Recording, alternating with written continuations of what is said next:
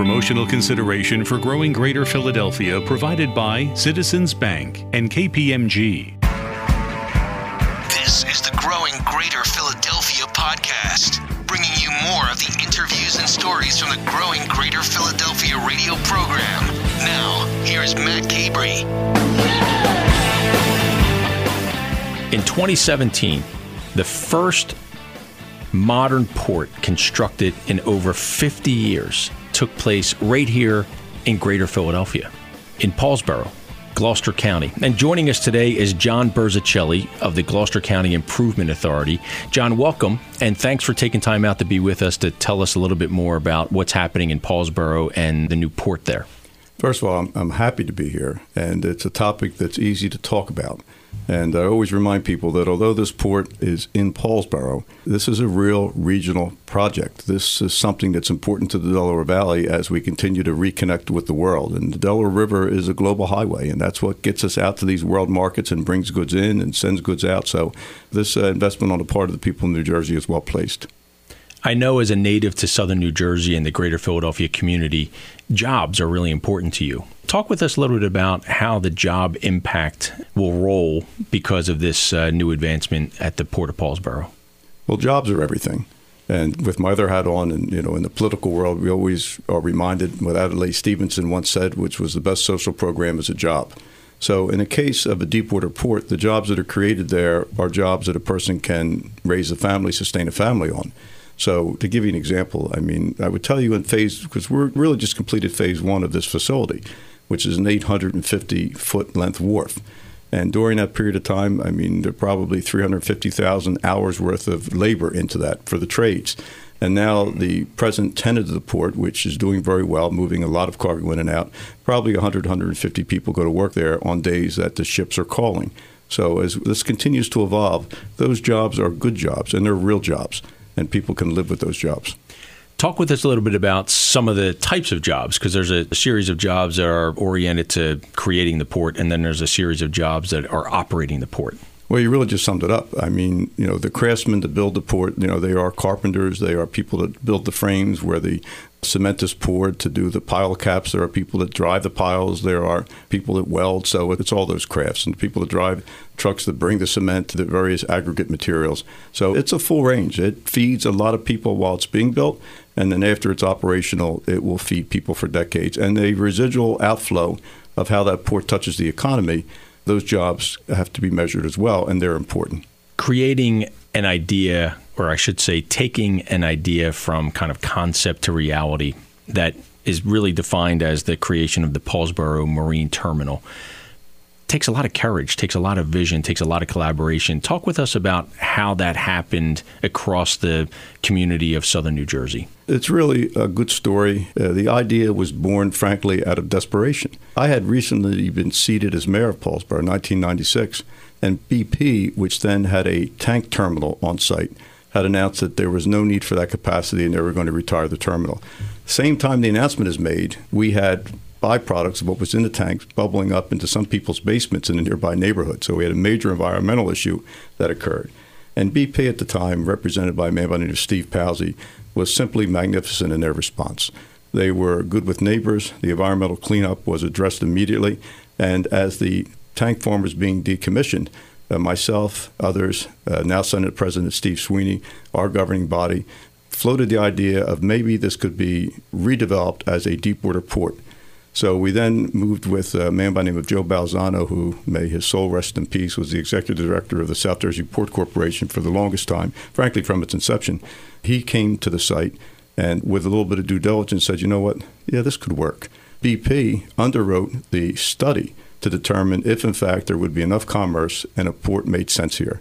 Partnership developed between a firm that had issues with pollution, was closing a facility, only 50 jobs there because it was just a tank farm, 160 acres of tank farm. Now stepped in and said, you know what, we like this idea. We're going to help you see if you can get it done. So their seed money to do all the study of whether or not uh, a port could be viable then led us to a position of saying, yes, it could happen. And BP eventually tore the tanks down. This is over a three or four year period. And then myself and Steve Sweeney, who was freeholder director at the time, suddenly found ourselves in the New Jersey State Legislature. And Steve, who eventually became Senate President, myself, Deputy Speaker, we were able to persuade the state that this, in fact, was a regional project that made sense. And this would be a good place for the state to make an infrastructure investment and to develop a port. That's sort of a, a shortening of a very long story. But the environmental cleanup continues way underground. And um, we ended up having to acquire some property. The old Dow Chemical site was an acid plant. Dow Chemical originally participated and helped doing the uh, the feasibility study. Were supposed to give us the ground. They reneged when they realized it was going to happen. So we had to go borrow a million and a half dollars or a million point three to buy it, which we did, and marry that property. And uh, eventually, and Steve was the real heavyweight. Steve Sweeney was the real heavyweight in working through the money stuff. The state borrowed money, and on we went to the development of the port. It's the way things get done. A lot of cooperation. Yeah. And it also happens over time. You had referenced and what I really wanted to delve into next is this is a phased project. So phase one kicked off, and you're continuing to work towards what's coming next with phase two. If you can talk a little bit about that phase one, phase two kind of transition. I can because phase two speaks of where the real future is. Having the wharf at only 850 feet, which, if you were to look at it, it seems very large, but it can dock really just one ship at a time.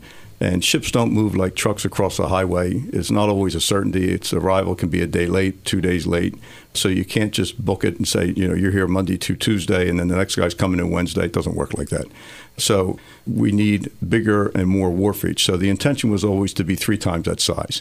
So the case has been made that the business demand is there, and the state of New Jersey has now borrowed probably in the neighborhood of about $174 million that will complete and build the port out. And we expect to be on the street bidding that job, I would say April, May of this year, with the idea of driving piles in July and August. And that'll take a, probably a year, year and a half, two years to build. So there'll be two more wharfs plus an additional barge wharf on the mouth of the Mantua Creek.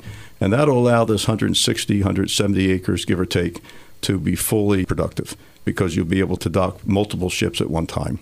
And what's the timeline for phase two? Is it over a, a five, eight year period? Won't take that long. With the day we start driving piles, realistically, it's 18 months to 24 months, depending on weather. Because interestingly, we all get an education in these things. You know, who builds a port every day? But we have to be very, very cognizant of fish, for example, sturgeon been around forever. So there are periods of time where you can't drive piles into the river because you'll disturb the fish as they're migrating. The shad move up at a given point in the year. So there are certain windows of time where you can't be driving piles. So all it has to be carefully coordinated. Sometimes that can cost some time and, and cause delays, but that's all worked into the plan. So figure the first day we're driving piles, 18 months to two years, additional ships are docking. Phase one is up and running. Talk with us a little bit about what's happening there now. What kind of materials are being imported or exported from uh, the port in Paulsboro? I can tell you the day the first ship arrived, it was a windy, blustery day. Uh, we gathered on the wharf for the official ribbon cutting, and the ship blocked the wind from all the dignitaries and townspeople that were there. And the first ship began to unload what are steel slabs they're brought into this country. I mean, we would all prefer that steel was started and everything was finished in one place. That's not the world today. So these steel slabs come from other parts of the world. They are placed onto what are called unit trains. We have three miles of track on the port site alone, so the stuff can move out seamlessly. In fact, we're about to do some major upgrades in rail in town to take rail traffic out of town and get it directly onto the main line. So this steel slabs travel from Paulsboro, New Jersey, out to western Pennsylvania, out to Indiana and they are remelted in plants that hire and work American good paying union jobs to turn this raw steel into goods that go into our economy. So this is truly a global operation. We have material coming in from around the world through the gateway of the port of Paulsboro, Gloucester County, New Jersey, and across the country into different production uses and ultimately into homes and buildings and places of business. Going on every day, Matt, and uh, even up and down the river, you see the state of Pennsylvania, city of Philadelphia, are talking about upgrading facilities on the Philadelphia side. That complements everything we're doing. You know, we don't look at that as competition. We look at that as being healthy because the more robust activity that occurs, everybody benefits. So this economy is driven, and frankly, the port of New York, New Jersey is at capacity. They can't handle anymore. So our competition really goes south to Baltimore, goes to Virginia, and we have more things to do in this region, which is upgrading rail so goods can move quicker. Surface stuff with the uh, trucks are good. Paulsboro Port, for example, links directly onto 295, so no truck traffic goes through the municipality at all. We're in a good position as far as being able to move stuff out, but we have to think we have to think regionally in these matters, and rail's a big deal. We're all one big neighborhood, is how we like to position it at Select Greater Philadelphia, delivering today the growing Greater Philadelphia program. If you could, John Burzichelli, Gloucester County Improvement Authority, talking with you about the Paulsboro Port. Talk with us a little bit more about the deepening of the Delaware River, because that is a, a milestone moment that's allowing additional growth. It's a very interesting topic for me because there was a time where myself, then uh, Senate President Sweeney, and others were not favorable to dredging. Because initially, when it was discussed, our refineries didn't need the depth because the ship that they could get up to Delaware, because of limitations of the bridge height and other things, moving to the new depth was not very exciting for people. Our position has since changed on that because, again, as I mentioned, capacity issues out of New York, New Jersey. So the, the deepening seems like it's going to help. Paulsboro Port was planned on the original depth, but is also designed to handle the new depth. So these wharfs that are being built were built in anticipation of the new depth. Can't hurt. So, you know, there are still limitations on the river because the number of ships that may want to call into Philadelphia can't because they can't get under the Commodore Barry Bridge, for example, or can't get under the uh, Delaware Memorial Bridge or the Ben Franklin. So there are some limitations, but there are not many. So I think the deepening helps. You know, in retrospect, we changed our position because we think it's of now benefit. That's great. And more competitive to go from 40 to 45 feet and allows for some flexibility. Yeah. All of it contributes. And also, too, it ended up being proven that from an environmental standpoint, it could be done safely. Because there was some original concern that if we dug the river incorrectly to grab that extra five feet, that not only would sediment be stirred up, but there was a chance that it could open up the aquifer and many of our municipalities on both sides of the river count on that. So if you dump the bottom of the river into the aquifer, as opposed to having several feet of filter, maybe not so good things happen. That's borne out not to be true, at least not to this point. So we're going to take advantage of the deepening to our advantage collectively, both sides of the river. We were talking earlier about um, access, proximity. You had referenced you know, access to highways, and I saw we have three Class One railroad service into southern New Jersey as well, into the port. Talk with us a little bit about the importance of that kind of transportation infrastructure and the access and proximity to not only the U.S., but to Europe and Asia and other markets that allow us to partner with customers who want to do import export types of activity. Matt, rail is a lifeblood. You know, I would tell you that there are people that complain about the rail service that reaches us. It's generally one run provider. There's not competition. Rail can do much better and need to do much better. And it's a little bit hard because, frankly, they're a monopoly. They have no competition. But whether you talk to a refinery or the guys that are moving shipping containers or people that are trying to move cars, they're all held hostage. There's only one train. Locomotives may look like they're a different color, but it's really one operation. So, although I think we have adequate service, we need better service. On the New Jersey side, we need to be able to move trains seamlessly from north to south. We can't because over the years, the railroad didn't invest in infrastructure. So we have places where the rail goes under overpasses that are not high enough to move modern freight. I mean, there was a recent major investment in Delaware Bridge, which Amtrak crosses, that allowed a little heavier, higher train to get through. That's helpful. But, you know, you look at these facilities, they're antiquated. That's an issue that uh, elected officials have to tackle. And, you know, at a given point, the railroad influence in Washington is heavy, but that's an industry that, in my opinion, needs to be overhauled because we need better competition. Are they serving us? Well, they're serving us to an extent. But you see the issues with Amtrak, you see the issues with Conrail, you see the concerns of how the Bakken crude was moving, for example, which was important at the time, and that infrastructure was pushed to a breaking point. So there's a lot of work to do there. But the good news is the right of ways exist, it's just a matter of money. And this region has always been well served by rail, and rail is going to be critical going forward. We're going to be successful. No doubt. We have a great infrastructure. To your point, we need to continue to improve it.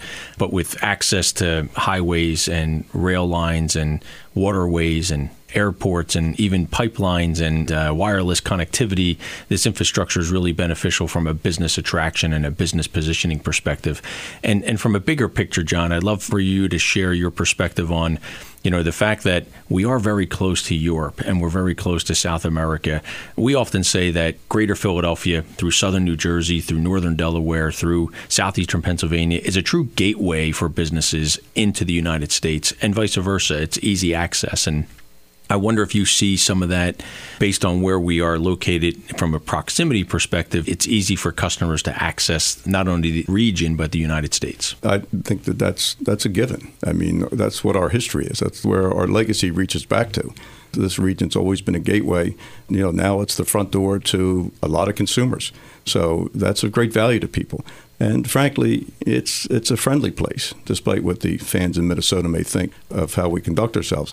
So, you know, as people visit from different places that come to speak, for example, to look at this port, to look at the potential of it, they like what they say. And Philadelphia, you know, we say Philadelphia, people first think of city. When I say Philadelphia, I think of the region. We have nothing but good things to sell. And we're often very hard on ourselves because we're here every day. So we don't Yeah. always we don't always see what can be because we always see what is. And there's just nothing but upside. We really don't take a back seat to anyone, but we got to get in the right frame of mind. Totally agree. We often say one of our benefits is that New York is close to us and that Washington, D.C. is close to us, not the other way around. And to your point, it's all in positioning. We are our own worst enemies at times. We are. Yeah. How about a little bit of the affordability story, John? We often talk about cost of living and cost of doing business and how we stack up to other regions of the country. Again, when we're encouraging a business to establish operations or do business with us in greater Philadelphia, the affordability component of this is really appealing. And I'd love to hear your perspective on, you know, that concept of it, it's not only a great place to live and work, but it's an affordable place and a competitive place for companies to establish their operations as opposed to somewhere else in the country or the world. Well, competitive is a good word because Americans are competitive. People in Philadelphia and the Delaware Valley are really competitive. And we have to work harder because, from a standpoint of just hourly wages and prevailing rate, you know, we are higher in this older industrialized portion of the country in the Northeast. You know, we insist and are used to a better standard of living. So, for us to be competitive with workers in the Carolinas and pushing down into Texas, we have to work smarter, have to work harder, and have to demonstrate that a person who's going to come here and invest and set up a business is going to get good value for their investment. And, you know, our strong point is our location. Yeah, are we going to be a little more expensive in spots? Yeah, you know what? We probably are going to be. Because, again, America's revolution started here.